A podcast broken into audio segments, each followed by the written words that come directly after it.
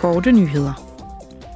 I morgen vil det særlige udvalg om udenlandsk indblanding, herunder spredning af desinformation i alle demokratiske processer i den europæiske union, drøfte første serie af forslag til, hvordan man kan forhindre indblanding fra ondsindede udenlandske aktører.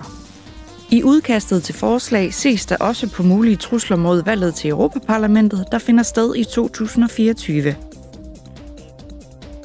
Europaparlamentets medlemmer og de politiske grupper er i denne uge ved at gøre klar til januars plenarforsamling, som starter på mandag i Strasbourg. Her vil medlemmerne sammen med kommissionen drøfte prioriteterne for det svenske formandskab for EU-rådet, vurdere resultaterne af EU-topmødet i december og drøfte oprettelsen af en særlig domstol for aggressionsforbrydelserne mod Ukraine. Parlamentet vil også drøfte og stemme om strengere regler til beskyttelse af miljøet og menneskers sundhed, samt situationen for menneskerettigheder og demokrati i verden. Udvalget om borgernes rettigheder vil i morgen stemme om et forslag om at fjerne hindringer for, at EU-borgere, der bor i andre EU-lande, kan stemme ved lokalvalg. Forslaget ville også kunne gøre det muligt for disse borgere at stille op til lokalvalg.